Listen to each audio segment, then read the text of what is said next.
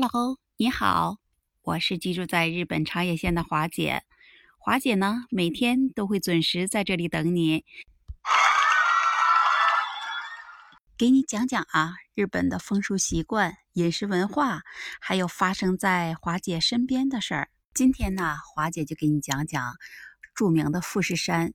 这富士山呢，可是日本重要的国家象征，但是呢，它可是有主人的了。这富士山呢，虽然是一个沉睡多年的活火山，也是日本国内呀最高的山峰了。它的美丽景色，因为呀，它山的顶端呐终年积雪，它的占地面积啊是一千二百平方公里，它的海拔呢是三千七百七十五点六三米，也是日本国家的十大文化之一，因此而闻名。这样一个著名的美丽景区，它可是个人的财产哦。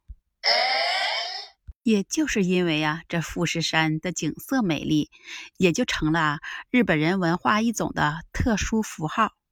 资料记载啊，说在战国时期，这富士山就属于远江国。这远江国的国主呢，建立了德川幕府的德川康家，也就是日本当时的统治者。这富士山的产权呢，也就是德川幕府的创建人德川康家的财产了。这富士山呢，也就成了人们心中的神圣，也是日本人心目中的神山。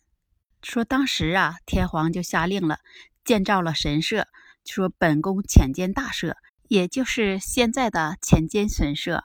后来呢，说这德川康家就把这富士山呢捐赠给了浅间神社。目前呢，富士山完全是浅间神社的私有，所以呢，这富士山呢，现在也不归日本政府所有，而现在日本政府对富士山只有租赁权，却没有啊拥有权。这浅间神社呢，也是祭拜浅间神的，这浅间神呢，也被称为浅间大菩萨。传说呀，这浅见大菩萨是大日如来的化身。说完这富士山啊，咱们再来说说日本十大文化之中的清酒。说这清酒是用什么做的呢？这清酒啊，是用大米、水和酵母酿造的。说这清酒为什么这么有名呢？说这清酒啊，这度数是都是在十四度到十九度之间。日本人呢说喝着清酒啊，有着清香和米香的味道。就在我居住这个长野县内呀，就有一个这么酿造清酒的这么一个株式会社。来这里旅游的游客呢，都会买几瓶带回去。在日本呢，无论是大小宴会或自家的餐桌上接待亲朋好友，都离不开这清酒。据说这清酒啊，是借鉴中国黄酒的酿造方法发展起来的日本国酒。日本人说呀，说这清酒啊，就是他们最喜爱的酒饮料，也是呢，说神的恩赐。